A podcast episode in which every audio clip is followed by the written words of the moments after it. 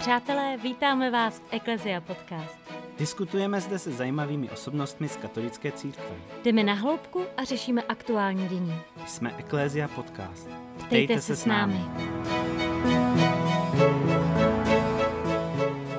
Tato epizoda s Karolínou A Jacobem. Dnes tu máme otce Ladislava Heriána. Otec Ladislav je římskokatolický kněz, salesián působící v Praze. Narodil se u Nového Jíčína a od 17 let se účastnil tajného teologického studia a poté se stajně stal salesiánem. V srpnu roku 1987 emigroval do Říma s cílem dokončit studium teologie a vstoupit do misí v Africe. Po revoluci byl však řádovými představenými požádán, aby se po dostudování postgraduálního studia na Papežském biblickém institutu Biblicum vrátil do vlasti. Přednášel na Teologické fakultě Nový zákon na řečtinu, nyní však učí na vyšší odborné škole Jabok, Institutu ekumenických studií a Evangelické teologické fakultě Univerzity Karlovy. Je autorem několika knih, jeho nejnovější kniha se jmenuje Sami na této zemi. Lárisi, vítáme tě v našem podcastu. Děkuji za pozvání. Milí Láďo, v této době si připomínáme 30 let od sametové revoluce, svatou Anešku Českou. Je to vlastně 30 let, co žijeme v svobodě. A to nejen eh, politické svobodě, ale vlastně i církev žije ve svobodě. Jak vnímáš církev dnes? Jak vnímáš ty změny, které vlastně církev zažila? Já žiju tak trochu mimo církev. Protože že jo, když se řekne církev, tak většinou se tím myslí ten život jako v církve jako diecézí, a biskup farnosti že jo, a lidé, co chodí do kostela, ale já žiju vlastně jako mimo celou tady tu strukturu. A nejsem ani prostě jako farní kněz, že jo, já jsem řeholní kněz a i když jsem kněz, tak se vlastně jako neživím tím knězem, já se žijem převážně hlavně jako učitel a vězeňský kaplán. Tak já vlastně, já, já vnímám církev tak jakoby trochu zvnějška, že ji vlastně jako moc neznám. Jo? A většinou ji vnímám přes farnosti, a když už. My salesiáni farnosti, které máme, tak jsou velice živé a vlastně se vždycky podle mě tak nějak jako z té že se tak trochu, aspoň jak, jak to můžu jako vidět tady v Praze, že se tak trochu líší od těch ostatních farností. No. Takže jak, jak vnímám církev, že má hodně různých kontrastů, jo? že jsou vlastně velice živá společenství, úžasné aktivity, třeba podle mě, co my děláme, jsme církevně zřízená škola, Salesiány zřízená škola, úžasná aktivita, že jo? a na druhé straně místa, kde jsou kněží, kteří mají na starosti skoro desítky kostelů, a do kterých chodí pár babiček, takže je to vlastně takové různé. No. Tak já vnímám církev jako velice živou na mnoha místech a zároveň vlastně jako ne, na, na některých místech jako nepřítomnou. No. Na jakých místech myslíš třeba nepřítomnou? No, když mi třeba řekne, teďka jsme měli setkání vězenských kaplanů a říkal ten jeden, že ti vězenští kaplani většinou nejsou na plné úvazky v těch vězeních, tak mají taky ještě farnosti, tak tam třeba mám mši třeba pro tři lidi. A teďka mám, má třeba, já nevím, kolik těch myší, a tam má vždycky tam má tři lidi, tam má pět lidí, že jo, tak, tak, tak to myslím. Mm-hmm. Že jsou velké kontrasty. Velké kontrasty s tím, že to třeba ve městě jako tady, že jo, v Praze, tak tak to třeba kněží ani ty lidi jakoby nestačí obsloužit nebo, mm, jo, nebo se jim věnovat plně a, a pak jsou místa, kde, kde vlastně skoro žádní lidi nejsou. No. A vidíš nějaký kontrast mezi tou církví dnes a tou církví za totality? Tak jasně, že je, je také rozdílné. Podle mě za totality, já jsem žil v podzemní církvi, tak eh, do, docela, že jo. I jsem chodil i do, do, do normální na, na mše, ale ten můj hlavní život byl, protože jsem byl tajný řeholník, tak jsem žil v těch našich strukturách spíš. Ten život církve se soustředoval kolem parnosti hlavně. Myslím si, že jsme měli za totality takový povyšený postoj vůči církvi na západě, protože vždycky chodili takové zvěstí, jak je to v tom Německu hrozné a v tom Holandsku, jak se už tam nikdo nespovídá a tak, já nevím, co se tam všechno dělo ale prostě jako jejich peníze nám nesmrděly. Že jo. Myslím si, jako, že dneska, že se jako církev postupně proměňuje takovou tu podobu jako té nejenom do sebe zahleděné instituce, ale že církev na mnoha místech vlastně slouží té společnosti. To mi přijde hodně důležité a to se mi hodně líbí. No. Možná, že už nejsme do sebe zahledění, tak jak jsme byli za totality. To jsme podle mě byli. Není to i trošku dáno tím, že jsme měli v té době jasného nepřítele, proti čemu bojovat, proti prostě komunismu. Teď vlastně mladý člověk proti čemu má vlastně bojovat. To je pravda, no. Já nevím, jestli vlastně má být obsahem života člověka, že proti něčemu bojuje, jo.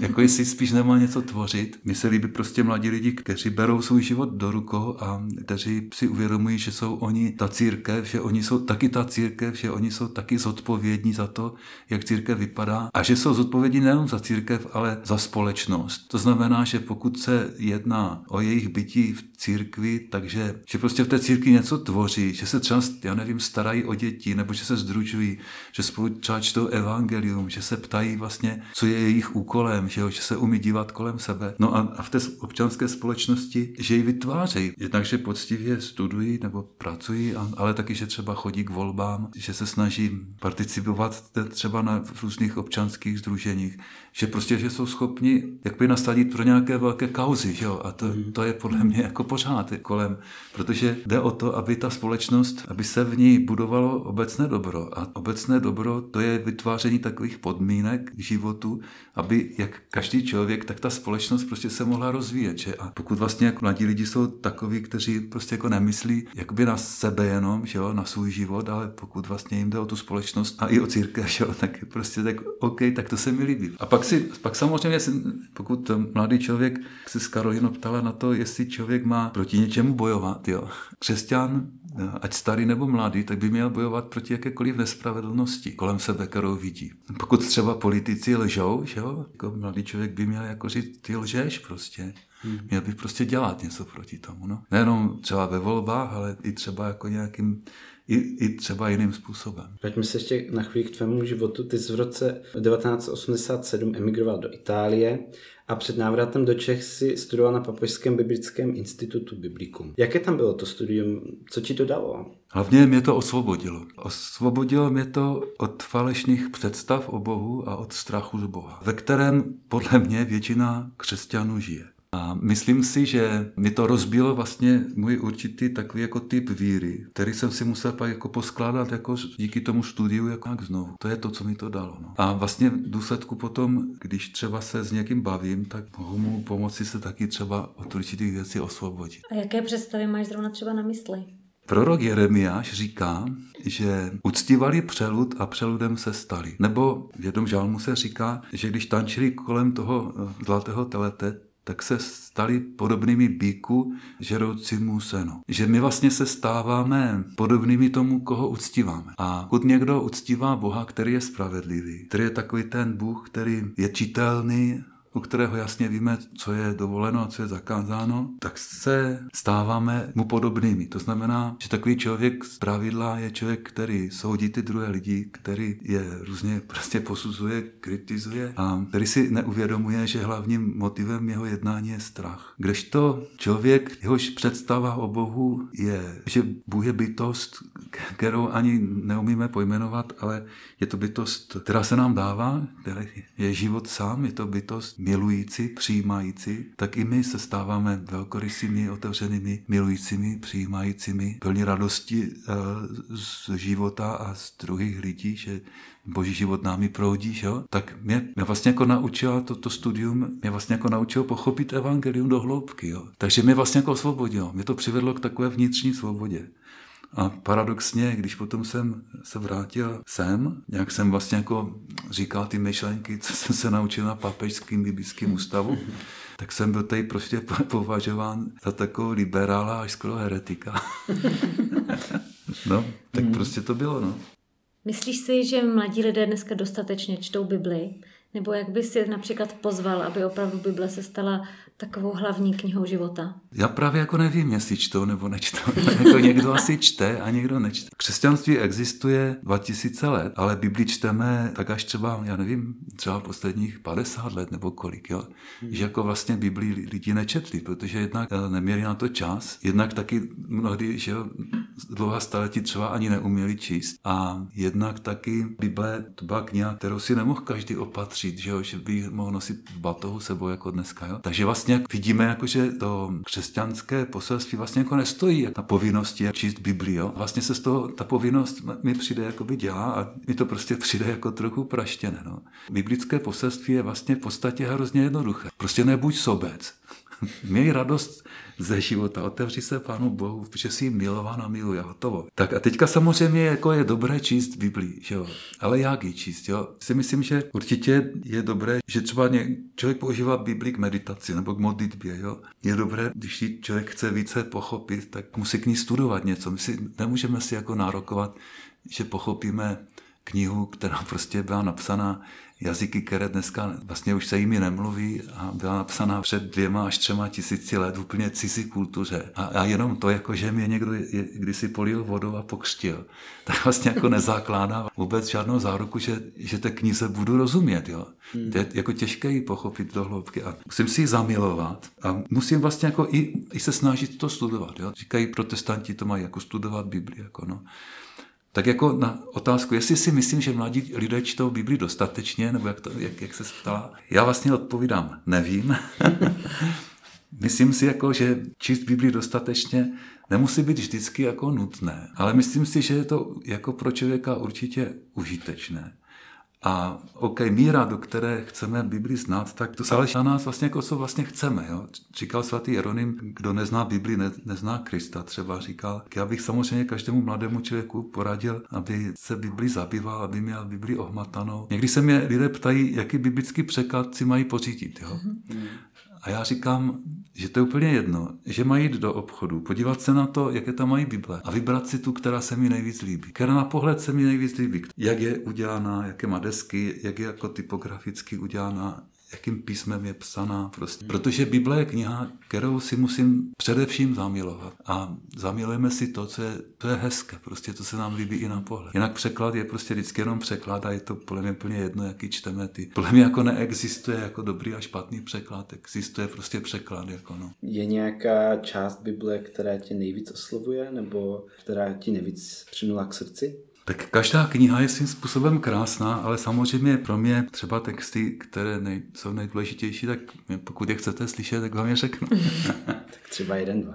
Třeba, ok, jeden, dva. Úplně jedním z nejdůležitějších veršů v Biblii je Genesis 2.7. Ten zní takto. Vajizer Adonai Elohim et ha Adam, afar min ha Adama, vajipach ve apav nishmat chaim, vehaya Adam le nefesh chaya. Vytvořil hospodin Bůh člověka prach ze země vdechl v jeho chřípí dech života a člověk se stal živou duší. Ten verš je hrozně hezký a když, když ho řeknu jednoduše, když ho parafrázuju, tak, tak vlastně člověk je prach oživený božím dechem. To každý člověk. To je jedno, ať říká, že věřící nebo věřící, to je úplně jedno prostě. A každý člověk je prach oživený božím dechem. Každý člověk má v sobě tady ty dva principy, to znamená to, co jsme to se rozpadáme, čím jsme zpěti ze zemi. Ty kyslíky, vodíky, uhlíky že jo, a tak dále. Ale každý člověk má v sobě jako ten boží dech. Ten se projevuje tím, že člověk touží po absolutnu. Že touží po velkých věcech. OK, že touží po Bohu, i když tomu tak neříkám prostě, protože říct dneska Bůh, tak to je jako praštině jako kladivem do hlavy prostě. Jo. Že touží po absolutní lásce, že třeba touží po tom, aby, je něco hezkého, aby to zůstalo na furt, jo, po nesmrtelnosti. Že touží odevzdat někomu svůj život, jo, prostě takové věci, jo. Tak to je projev toho božího dechu. A to má každý člověk. A na tom se prostě se všemi lidmi shodneme. Jo? No a potom další takový pro mě důležitý verš je Exodus 34.6. Adonai, Adonai El Rachum v Chanun v Ere Chapajim v Rav Chesed v Emet. A to znamená hospodin, hospodin, Bůh. A teďka jsou to synonyma, tak já si přesně nepamatuju, jak se vlastně, jako jak to je, ale prostě Bůh plný slitování, milost, milosrdný, nejvíc láskavý a věrný. Jo. To je jako epizoda, kdy Mojžíš prostě byl poprvé na tom Sinaji a viděl, jak lidi tančí, když jde dolů, tančí kolem toho telete, tak to rozmátil ty desky, že jo. Prostě řekl, že už s těma debilama nechce mít nic společného. No a pak mu to hospodin řekl, dobře, tak to prostě zahubíme, že jo. A Mojžíš říkal, ne, tak to ještě zkusíme. Tak druhý pokus je na tom Sinaji. A teď říká, hospodine, ukáž se mi, protože já se už nemůžu dát, mi se prostě ukáž jak vypadáš vlastně, jestli nejsi nějaký přelud, nebo co jsi, kdo jsi vlastně, že jo. Protože to jsou biblické příběhy, oni mají v sobě, to, to nejsou reálné příběhy. Že hospodin řekl Mojžíšovi, jak mu to řekl, jo, prostě. A tak hospodin říká, dobře, kdybys mě uviděl, tak bys to ne, nepřežil, ale uvidíš mě aspoň ze zadu A tak ho hospodin schoval do skalní pukliny a prošel kolem něho, Možíš ho viděl ze zadu a volá hospodin, hospodin a tak dále. Jo? A teďka vlastně to jsou synonyma, která podle mě vyjadřují boží podstatu. Jo? A to první slovo, Adonai, Adonai Rachum, tak to slovo Rachum má stejný kořen jako Rechem a to je v hebrejštině děloha. Jo?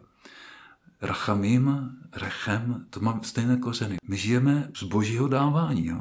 Milosrdenství, schovývavost, to jsou vlastně synonyma, kterýma se říká, že Bůh je dávání. Ty nám tady teď ukazuješ krásu starého zákona. A dost často člověk, který čte Bibli, tak se většinou zůstane jenom u evangelií nebo mm-hmm. u spisu, ale starého zákona se bojí, protože mm-hmm. málo v něm vidí toho právě milosrdného, schovývavého Boha. V jaké perspektivy má člověk vnímat a číst starý zákon? No právě jako, že to, ne, to je to, co jsem říkal předtím, že to nestačí jenom číst. To je jako, kdybych prostě někomu řekl, běž si přečíst Korán a pochopíš, co je islám. To nepochopíš prostě, mm. jo. Musí prostě, pokud chceme číst starý zákon, tak musíme číst trošku i nejenom ten text, ale taky nějaký úvod, jo, jakože to je prostě není tak jednoduché. Kolik do toho člověk vloží námahy nebo čeho, kolik se mu z toho vrátí. Jo. Občas se ozve taková taktika otevřít Bibli, zabotnout prst a číst. Co na tohle říkáš? Je to nějak směrodatné nebo je to spíš blbost? Já bych to nechtěl posuzovat. Nechtěl bych říkat, že je to blbost, hmm. i když si tak trochu myslím, že je, ale zase to třeba někomu jako mohlo fungovat. Jo? Tak já nevím. No, já třeba znám Slyšel jsem příběh, existuje v Austrálii takový jeden misionář evangelí, který se je Dave Andrew. Já jsem byl jednou jedna jeho přednášce, kterou tady měl a on říkal, že se se s ženou oženili a dostali od rodičů dům. Tak si po svatbě sedli, uvařili si čaj, otevřeli Bibli tímto způsobem, jak říkáš. A tam bylo napsané, kdo neprodá všechno, co má a nerozdá to chudým, nemůže být mým mučedníkem. Tak oni si řekli, ano, prodáme to, i s tím červeným mixerem, co jsem dostal jako svatební dar. A prodali ten dům a odjeli pracovat do Afghánistánu pro chudé muslimy, oni křesťaní. A tam byli do té doby, než to tam napadl sovětský svaz, taky musí utéct. Pak to tež dělali v Indii a teďka jsou už staří, jsou zpátky v Austrálii. Tak já vlastně nechci říkat, že je to blbost, já to moc nepoužívám, ale někdy to třeba používám, ale ne proto, že bych z toho chtěl vyvozovat pro svůj život nějaké závěry, ale já prostě, já nosím Biblii vlastně pořád sebou. A pro mě je to kniha u těch, no, jo, když je mi smutno, nebo tak já vlastně si takto Bibli otevřu, jak to říkáš. A mě vždycky nějak jako potěší prostě, no. Ale neberu to jako prostě, že bych měl takto prostě směřovat svůj život v základních otázkách. No. Ještě si všechno ne- neprodal, jo? Ne, ne, ne. ne. Nedávno vyšla tvá nejnovnější knížka Sami na této zemi. Mm-hmm. Jaké je její hlavní poselství? Co jsi chtěl předat čtenářům? To je vlastně závěr takové trilogie. První byl exotem na této zemi, pak bylo stopařem na této zemi a pak bylo to sami na této zemi. A podtitulek těch prvních dvou knih bylo o božím milosedenství mezi námi boží velkorysosti mezi námi, což jsou vlastně jako synonyma, jak je vidět z toho Exodus 34.6. V těch dvou knihách píšu o, o boží přítomnosti, o přítomnosti tohoto Boha v našich životech, jo, ve světě kolem nás. Ale uvědomoval jsem si, že třeba někteří lidi to tak nemusí mít, jo, že nebo, nebo, ne, nebo vím, že to tak jako nemají lidi, jako že to mají třeba jen někteří tak a někteří vlastně Boha necítí, že jo, přítomného cítí se spíš prokletí než požehnaní, že jo? a tak život je hrozný, těžký, jako je, no. Krásný, ale je těžký, no. A tak jsem chtěl napsat knížku, která vlastně se dívá vlastně na svět z této perspektivy. Jako je to pravda, že jsme na této zemi sami, protože tam je, v tom názvu té knihy vlastně on, ona končí otazníkem. Sami na této zemi, tak eh, jsem chtěl říct, že nejsme sami, prostě i když to tak jako vypadá. No. Blížíme se k závěru, tak eh, já bych se tě rád chtěl zeptat ještě na jeden tvůj citát, mm-hmm. jestli by to mohlo být takové podselství. A ty říkáš, člověk není stvořen proto, aby sloužil, člověk je stvořen proto, aby byl šťastný. Mm-hmm. Je to tvoje nějaké poselství? Když říkám, že člověk nebyl stvořen, se vlastně jako ptám, na to, co je vlastně smyslem života člověka. Jo? Nevím, jestli to lidi hledají, asi to občas někdo hledá, jaký jeho život má smysl. A já jsem uh, si dlouho dobu myslel, že smyslem života je služba. Protože Ježíš říká, já jsem mezi vámi jako ten, který slouží. Ani syn člověka si nepřišel nechat sloužit, ale aby sloužil a dal svůj život. Jako výkupné za mnohé a to říká v Markově evangeliu a v Lukášově při poslední večeři, tam je ta pasáž znovu, tak říká, já jsem jako ten, který slouží. Ale to není služba, která jako se musí dělat, jo. To je služba, která vzniká z toho, že člověk je milovaný. Jo? Ježíš říká, já jsem nepřišel konat vůli svou, ale toho, který mě poslal. Ale to není jako, že přichází z musu. To přichází proto, že jeho otec, který je láska, který je to dávání, který je ta já nevím, jak bych to řekl, protože o Bohu je lepší mlčet, než mluvit. To, že člověk je takto milován, tak vlastně z něho dělá milujícího člověka. A ta služba, to je jako odpověď toho milujícího člověka na to, že je milovaný. Jo. To je vlastně, jako když jsou dva lidi, kteří se mají rádi, že jo, tak vlastně jako, když máš rád svou ženu a ona tě má ráda, že jo, tak to, když tě ona má ráda, tak ty uděláš pro ní všechno, že jo. Tím, tím se myslí ta služba. A já jsem si myslel, že to je vlastně, že smyslem života je tady toto. Ale vlastně pak jsem, že já pořád se zabývám evangeliem a tak a Biblii, jo, a a vlastně jsem vlastně nějak nově pochopil to Ježíšovo umývání nohou v Janově evangeliu a Ježíš tam říká, pak nakonec to teď bych musel dělat exegezi toho, ale nakonec tam říká, blahoslavení jste, že to víte a také tak činíte. Jo? To znamená šťastní jste. Jo? Ježíš říká, tak jako jsem já umyl nohy uh, vám, tak i vy máte umyvat nohy jedni druhým. A to umy, umývání nohou je vlastně znamením jeho smrti. Jo? To je vlastně metafora, to umývání nohou. A Ježíš říká, blahoslavení jste, jestliže to víte a taky tak činíte. A, a tak já si myslím, jakože smyslem života je být šťastný, jo? protože to blahoslavený rovná se šťastný, ne, šťastný jako Bůh, jako nevyslovně šťastný. Ale člověk nemůže to štěstí hledat jako, jako prvotní. Štěstí jako vedlejší produkt té služby prostě, no. Milí Láďo, my ti moc děkujeme za to, že jsi udělal ten čas a udělal si s náma rozhovor. Přejeme ti, abys byl šťastný, jak jsi to přesně teď řekl. Děkuji vám, že jste mě tady pozvali. A s vámi, našimi posluchači, se také loučíme a těšíme se opět za 14 dní v Eklezia Podcast. Bye!